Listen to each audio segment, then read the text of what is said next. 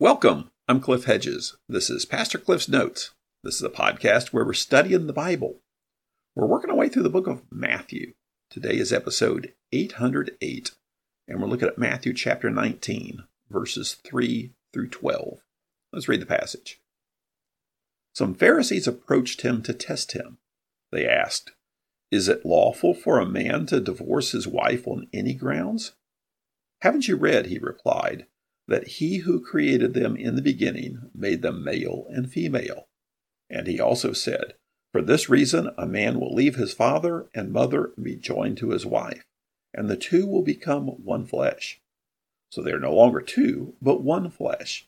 Therefore what God has joined together, let no one separate." "Why then," they asked him, "did Moses command us to give divorce papers and to send her away?" He told them, "Moses permitted you to divorce your wives because of the hardness of your hearts, but it was not like that from the beginning. I tell you, whoever divorces his wife except for sexual immorality and marries another commits adultery."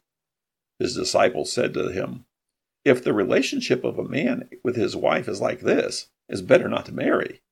He responded, "Not everyone can accept this saying, but only those to whom it has been given. For there are eunuchs who were born that way from their mother's womb. There are eunuchs who were made by men. And there are eunuchs who have made themselves that way because of the kingdom of heaven. The one who is able to accept it should accept it." This is the gospel according to Matthew. Matthew is writing this gospel, this account of the ministry of Jesus, to convince people that Jesus is the Messiah. He's giving us this teaching, preaching, healing ministry of Jesus. They have left Galilee and are on their way to Jerusalem. Now, we saw that they've gone to the region of Judea. Matthew doesn't give us the details of the journey, exactly where they are at each point in time, but they're either en route heading south or they're already in the vicinity of Jericho. Jericho is a city in the northeast corner of Judea, very near the Jordan River. And they're probably in that vicinity on either side of the Jordan River. They're either still in Perea on the east side of the river or in Judea itself on the west side of the river. Sometime they make that transition, and it's not clear, and it's not really important. But they're heading to Jerusalem. And that is chapters nineteen and twenty are this journey to Jerusalem. There's not a lot of journey to it, but its interactions primarily with Jesus' disciples. Now here today we're seeing a confrontation with Pharisees, but the big point of it is the teaching that actually occurs with his disciples afterwards. When they leave Jericho, he'll heal two blind men, and we'll see some crowds in the background and interaction with the mother of two of his disciples. But the primary storyline here in chapters nineteen and twenty are his interactions with the disciples and challenging their understanding of normal values. They'll be talking about things like marriage and possessions, children, position in society. So it's really challenging the basis of their value system as they're heading toward Jerusalem. So let's pick it up in chapter nineteen, verse three. Some Pharisees approached him to test him. They asked, "Is it lawful for a man to divorce his wife on any grounds?" So specifically, the Pharisees are trying to test him. They want to challenge him. They want to get him to say something that they can then charge him with later for saying something scandalous, or they're trying to get him into trouble.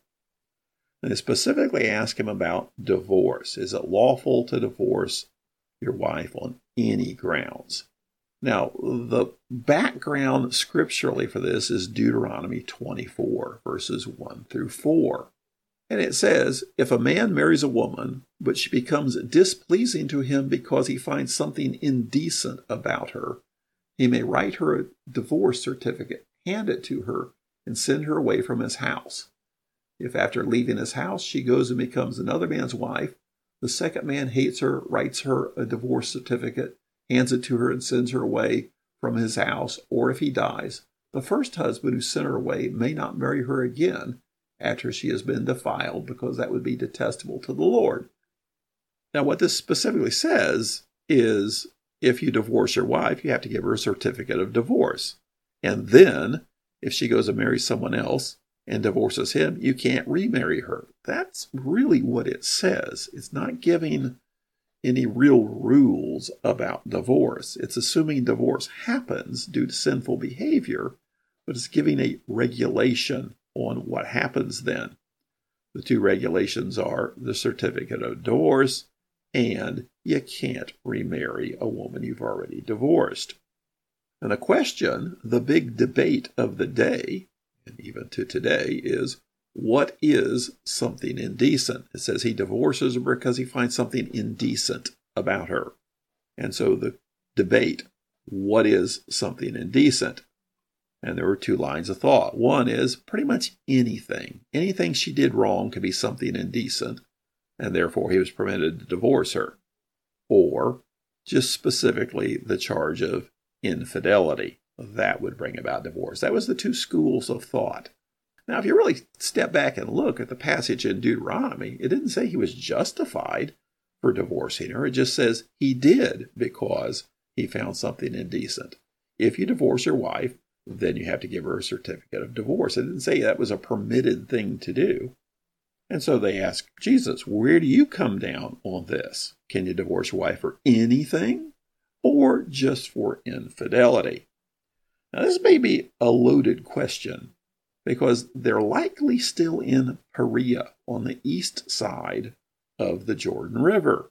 And that is under the rule of Herod Antipas, who killed John the Baptist because he was criticizing Herod's divorce. He divorced his wife, and his sister-in-law divorced her husband, and the two got married. And John was very critical of that. He ended up in prison and then being beheaded. So maybe they're trying to get Jesus to say something critical of Herod to get Jesus into trouble here. Jesus responds, verse four. Haven't you read, he replied, that he who created them in the beginning made them male and female? So he's appealing to Genesis one here. God created men and women differently, but complementary. Verse five, and he also said, for this reason, a man will leave his father and mother and be joined to his wife, and the two will become one flesh. This is a quote from Genesis two twenty-four. So he's looking back to Genesis one and two. He's not looking at Deuteronomy. He's looking at Genesis. Deuteronomy is regulating sinful behavior. Genesis one and two is God's design. So Jesus is saying it is God's design that men and women marry, and they are joined together as one flesh. And verse six, so they're no longer two, but one flesh. Therefore, what God has joined together, let no one separate. So here he's saying this marriage relationship, this union in marriage, is being joined by God himself, and that's not something people can set aside. Verse seven, why then, they asked him, did Moses command us to give divorce papers and send her away? So they're basically saying, what about Deuteronomy twenty-four, one through four? We just read that. Now notice, it did not command divorce. What it commanded was give divorce papers if you're divorcing your wife. Verse eight, he told them, Moses permitted you to divorce your wives because of the hardness of your hearts, but it was not like that from the beginning. So the certificate of divorce is a regulation to sinful actions. And it's, it's a lot like that in the Old Testament. Regulations for sin. If you injure someone, you're supposed to pay restitution. So you can't take from that that you're permitted to injure someone as long as you pay restitution. No, no, the pay and restitution was a result of the sinful behavior of injuring someone. So similarly, the divorce certificate is a regulation for sinful behavior of divorcing your wife. And it continues to verse nine. I tell you, whoever divorces his wife, except for sexual immorality, and marries another, commits adultery. Now, just on the surface, this sounds like he's agreeing with the position that divorce is allowed for infidelity. Well, there's a lot of debate on this. It's been going on since then, continues till now, and will continue in the future. Huge debate, always on When is divorce permitted? What's a scripturally based divorce? When does God allow divorce? And it sounds like here Jesus is saying it's allowed for sexual immorality. Now he says sexual immorality. The Greek word is porneia, which is a pretty broad word. It does not equal adultery. There's a word for adultery. In fact, he uses it in this sentence. Whoever divorces his wife except for sexual immorality and marries another commits adultery. So he uses the word adultery here. The word porneia, sexual immorality, is a pretty broad statement, and you really need context to define it. And back in the Old Testament, actually, the penalty for adultery was death.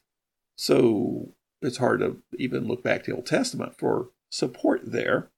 But so what does it mean? And that's one of the big debates. What does he mean here, sexual immorality, porneia? But we have to go back to Jesus' argument here. Jesus says, you guys have got it wrong. The, the question is not when is divorce permitted. It's not. The, the regulation in Deuteronomy is where divorce already happens. And not everybody would agree with me here, but I think Jesus is really speaking to motive here. Because remember, Jesus always ratchets it back to, okay, you know the rules. Let's get back to the motive and the heart. If you're divorcing your wife because you want another wife, that's adultery. If you're divorcing your wife because she's committed adultery, well, then that's adultery. So I think he's basically saying all divorce is adultery. And he's really pushing back against their entering argument, when is divorce permitted? And I think we fall into that so often when we're analyzing this and the other passages that speak to a divorce. We're always looking for when is a divorce permitted? And we need to step back to God's design doesn't include divorce. It's intended to be permanent. And when we start trying to analyze the words and the, the grammar structure and put them all together and come up with when is divorce permitted, I don't think Jesus is saying divorce is permitted in this case. I think he's speaking of motivations. And this is a, a big, ongoing, continuing debate that will continue. Then his disciples say to him in verse ten, if the relationship of a man with his wife is like this, it's better not to marry. They're basically saying, you mean there's no escape clause for marriage? And I think that speaks to, he's not agreeing with the only in the case of adultery position. Jesus is taking it way beyond that. Their question is, well, you mean there's absolutely no way to get out of a bad marriage? Verse eleven, he responded, not everyone can accept this saying, but only those to whom it has been given. Now, what saying is he talking about? To live single. It would be unthinkable in that society at that time for someone to never get married, never have a family, to remain single and celibate his entire life. Verse twelve, for there are eunuchs who were born that way from their mother's womb, there are eunuchs who were made that way by men, and there are eunuchs who have made themselves that way because of the kingdom of heaven. One who's able to accept it should accept it. Now, this is in response to their comment about not getting married. A eunuch in traditional understanding is someone who's been castrated, and it would be done by a king for male attendants watching over his harem so that they would not be tempted to mess with the members of his harem. But here he's using the broad term of someone who is celibate. And he says there's three kinds of eunuchs, those that are born that way, meaning something physically with them prevents them from engaging in sexual relationships. There are eunuchs who were made by men, meaning they were castrated. And then those who've made themselves that way because of the kingdom of heaven. This is speaking of people who have consciously decided, based on God's direction and empowerment, to remain single and celibate for their lives. He's basically saying you have to be empowered by God to the, by this and directed by God for this. Not everybody can accept this. So it is an option to not be married. But it's something that if you can't do that, then then don't. So what do we do with this? Well, what I think we don't do is fall into the trap of trying to analyze it and look for the loopholes, like the Pharisees. What is a proper divorce? When is divorce allowed? but look instead to God's design, as Jesus did. God designed men and women to complement one another, to come together, be joined, and be one flesh permanently. Now, problem, we live in a sinful, fallen world, and people commit sinful acts because they're sinners. And marriages do break up. It, it is a, a fact. Marriages break up because of unfaithfulness. Not that they have to. Some marriages can be restored after unfaithfulness. It's hard work, but it can be done. Remember, the whole discussion of the discourse on relationships was about reconciliation. There can be reconciliation within a marriage even after unfaithfulness. But they break up because of abuse. There can be reconciliation there. But marriages do break up, and it's a fact of life. And just as Moses gave regulations for when it happens as a result of the sin, that's how we should look at it. Marriages do break up, but the question is, how do we preserve marriages? How do we keep marriages healthy, prevent them from breaking up? But then also, how do we minister to people who are affected by divorce? Look back to God's design, but then also apply that to the fact that we do live in a sinful, fallen world.